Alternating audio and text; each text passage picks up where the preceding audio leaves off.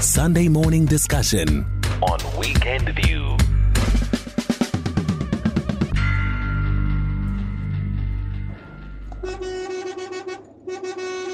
Good morning, good morning, Sister Sevenzile. It's Fred, the Wallace Underwater in KZN. Sister Sevenzile, what a beautiful, sporting weekend it was, Sister Seven Sevenzile. Mamelodi Sundowns winning, you know, the Proteas winning, and then, of course, Kaizer Chiefs was beaten by Amazulu, and of course, the French and the British at the same time we had a French toast. We toasted the French supporters into the British dinner, Sister Sevenzile. Well done to the Boks. Bring it home!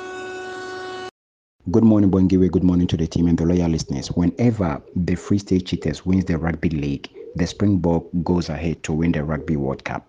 This is a confirmation and a testimony that the Springbok will surely return home with the Webb Ellis Cup.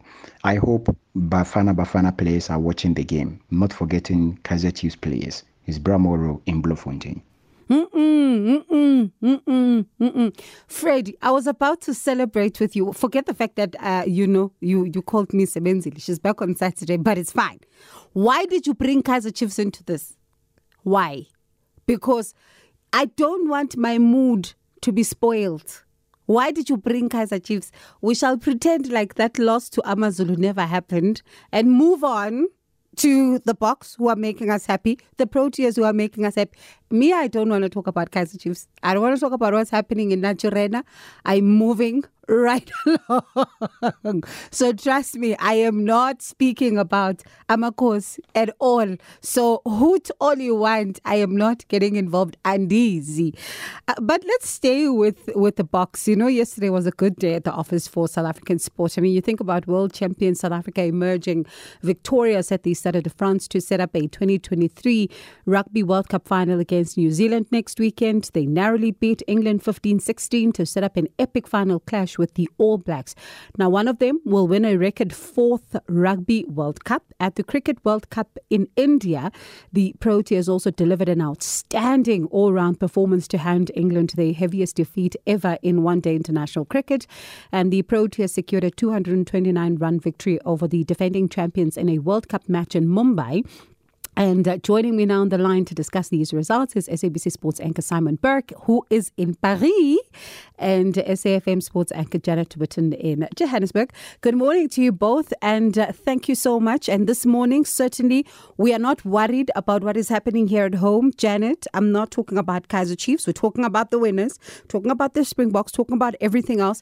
But I'm going to start with you, Simon. I mean, one of the things that was very clear was that the you know the mood in the stadium was electrifying at least from where i was sitting i wonder what was it like being there Bongiwe, um, for the majority of the match, it was a very depressing place to be for South Africans. Uh, there were lots and lots of supporters. They'd made themselves known. They were they'd filtered through to the stadium, um, through the streets of Paris, wearing their green and gold. But once we got into the stadium and once the match started, and for uh, the the better part until into the 70th minute, they were very quiet. They were bemused. They were befuddled. They didn't realize what was going on. We saw that England seemed to have our number. Mm. We were uh, 15 6 down at some point. That was the scoreline that we beat them in 2007 to win the Rugby World Cup at the very same stadium. So, Springbok supporters went from incredible down and then they just hit the ceiling. Suddenly, out of the blue, everything just changed a full 180 and people couldn't couldn't they couldn't even comprehend what was going on. It, Mm. they didn't have time to process the news. It was just we're packing our bags we're going home to suddenly we're going to the final. Um, just like that in a in a blink of an eye almost. And janet at some point in the first half i must say i lost hope. I lost hope and i didn't you know like simon is describing I, I at some point I felt like this is it, and and but people who were, you know, tweeting. People in various pubs were talking about how excited they still are. We are in it. We are in it. They still have the faith. But it didn't look promising in the first half, didn't? No, it didn't look promising. It was actually quite funny watching it here from from my house because we're in the midst of we've had 24 hour 24 hour power failure here.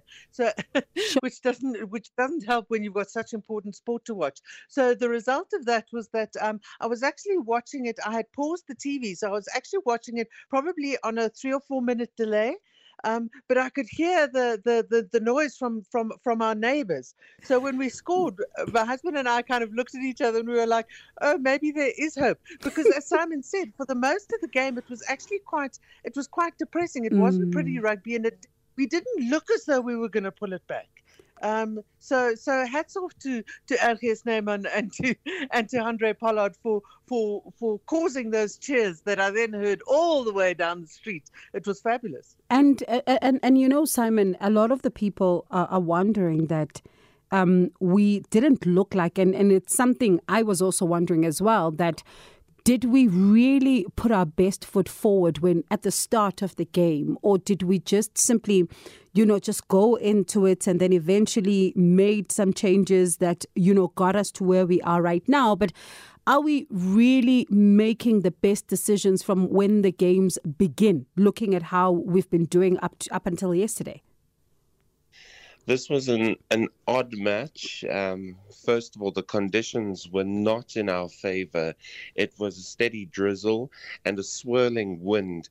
And if you looked in the first half, it kind of nullified our high ball game. Mm. So the fact that we like to create tries by launching the ball into the air and having our wingers run off onto that, we didn't have that. But also, we were playing a team that was perfectly matched for that game. Yeah. Um, England, of all the sides, that's exactly what they do as well, and they can cover that. And this English side, as much as everybody wrote them off, uh, was very adept at figuring out what the Springbok weaknesses were and exploiting it. So it took us a long time to figure that one out. And yes, there looked to be a few problems in the camp. Manie Libbok wasn't firing on on any cylinders really. Um, we we saw him get substituted. We saw Rassie Erasmus standing in the tunnel at halftime. It did look like there were some serious problems, and that also added to the the general depression of the Springbok supporters in the stadium because they could see all of this. Couple that, and I dare say, with refereeing decisions that not that were just not going our way, but also Ben O'Keeffe was coming up with a few strange interpretations at key moments, and everything seemed to be not looking good at all until, of course, uh, our substitutes came on, and that's when we saw okay, so this is a team effort, this is a squad effort, everybody is contributing, and essentially, when you when you are on a World Cup run, where you are experiencing everything the World Cup has to to throw at you, that's what you need. You need all the players in your arsenal to step up when it's their time, to put in those cameos and to take you over the line, to win ugly, basically. Mm, and uh, Janet, I wonder then, going into the final, what, what, what should we be looking at in order to make sure that we perform better? You know, I think that we have been very good in this World Cup at actually playing the at, at, at during the week training to play the team that we are playing that week um, we I think that's that's that's part of the skill of Rassie Erasmus and Jacques Nienaber is that we've we've prepared for the exact team that we're playing. We don't just say we're going to play our own game regardless, but we've actually prepared for the team that the, that that we're playing against. And I think that, as Simon mentioned, was the exact difficulty that we have against England in that we were preparing to play a team that was so similar to ourselves. It's difficult to know how to how to counter that. And I think that they will do exactly that. Um, um, to, uh, against New Zealand, um, who who in, in, in a sense are, are very much similar to England. They were written off before this tournament. Um, you know, everybody said this is the worst. That talked about this being the worst New Zealand team that um, that that that has ever played in a World Cup. Um, we beat them very by by a large margin, So, so um, you know, I think that there are a lot of people who are probably surprised that they are in the final, but they are in the final because they've played some really good rugby to get there. Mm. Um, they've they've got better and better throughout the tournament. So I think that we will be taking that very seriously and the kind of uh, kind of um, a kind of rugby that we play. But we've we've beaten them very well um, fairly recently. So so I think we'll take confidence from that. But we'll we'll train for them for that. But I think that we must take heart yesterday. We yes, we won ugly, as Simon mentioned, and I think that was um, Siya Kolisi himself mentioned that in the press conference after the game that he was, he was very proud of the team because of the because of the fact that they overcome they overcame their own lack of form, if you like, during the game and managed to find a way to win it, even though it wasn't pretty. And he admitted that. And I think that we must take heart from that, that they actually managed to do that, that things weren't clicking, that things weren't working the way that they've worked until now. Um, but they still managed to find a way. And remember, we still scored the only try of the game yesterday. Mm. Um, mm. All England's points came from from from the boot of Owen Farrell. So um, that you know that's also something that's important. We still scored the only try that was scored in that game, and that and that we can take heart from. Um, it was it was the scrums that worked that led to that try that RG Snyman um, scored. So that will work for us against against New Zealand. But um, but yes, we're going to have to get our own own game clicking again, and then also work towards the kind of game that New Zealand play. All right, I'm going to ask you both to hold as we, we, we, take a break. But when we come back, we're now going to look at, you know, Simon, from where you are, what some of the South Africans said after the game, and also whether or not, um, you know, we, we have a healthy crowd backing uh, the Boks, uh, you know, ahead of the finals, or have people started coming home. Let's talk about all of that when we come back. Sunday morning discussion on Weekend View. I'm gonna come to to to you, Simon. You know, there, there was this video of this one um, supporter at the stadium who just burst into tears. As soon as the final whistle blew, he started weeping. And and and, and I suppose it was a, a, a, sigh of relief for him. A lot of people were on tenterhooks because it was a nail biting finish. I wonder what did the fans say at the end of it all? Uh, Bongi, where they just couldn't believe what they'd witnessed. I think this is one of those special matches where it's going to be remembered for a long time. Um, that uh, we were basically uh, packing our bags and everyone was on the way out. Uh, the England fans had started to become very vociferous in the in the stadium. Uh, we heard their renditions of "Swing Low" all over the place, and it was just it wasn't great. But people were were hanging in there for all they could. Um, and then suddenly out of the blue. So I think it was that that emotional roller coaster that that everybody went on, and that's exactly what we saw when when they started filing out of the Stade de France. First of all, they waited for a long time to applaud the players. The players did a lap that they normally do, and um, they, they they pointed out pointed to the crowd, and there was interactions, and there was um, a, a, lot of relief between the players and the supporters. And then when the supporters went out into the Paris night, it, it was it all hit them at once. I think it was quite emotional. It, um, so yeah, you had floods of tears and exasperation and relief and. They, they they still couldn't quite get their heads around what was happening. Um, and, and they haven't even thought of who's in the final yet. That's mm, the big thing. Mm. I think now people are going to be waking up to, okay, now we have a big final on our hands. And and I suppose uh, Simon saying with you, the support then is also going to be crucial because, um, you know, some of those who are there um, are also going to, you know, rally the troops as well from the grandstands just to support the Boks. And I mean, some of the listeners today telling me that they're not, they don't think the, the, the Webb Ellis Trophy is coming back to South Africa. Some of them saying they believe that, um, you know, England is going to take it, but others are saying no, they do believe that we are actually going to to win and bring back the trophy to South Africa. So that support is going to also be critical from the grandstands. As as weird as it sounds, I think this is the perfect kind of scenario for South Africa in essence, against England in the semi final, we were tagged as the favourites, and England was given the underdog tag. And we don't really like that. We do like to be the team that's fighting um, to to get up to. We, we, we're the team that's that's trying to scrap. And, and so in this final now, if people are going to. Um, start sorting out where the two teams are.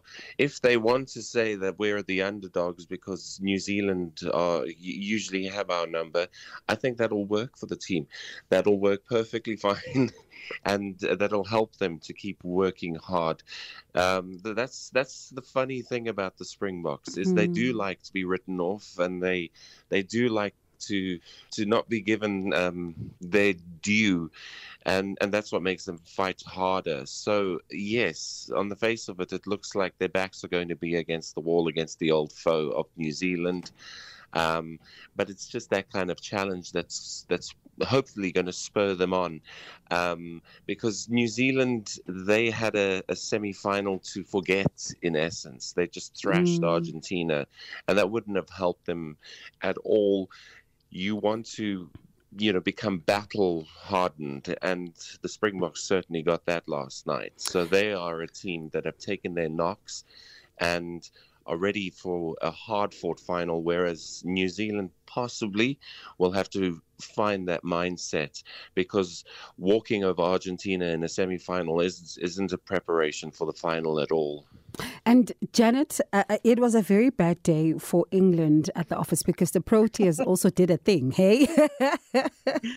the Proteas certainly did a thing. Was that not an extraordinary performance? You... In many ways, it was the exact opposite of the rugby because they talked about the rugby as uh, of us winning ugly. That was just winning perfectly. I mean, they actually couldn't have ma- uh, couldn't have played a better game. It's probably one of the best game games that the Proteas have and ever will play because everything just came right. They um, the, the, nearly everybody in the top order fired to some extent, despite the the loss of Temba Bavuma before the game, but his replacement, Reza Hendricks, made runs again.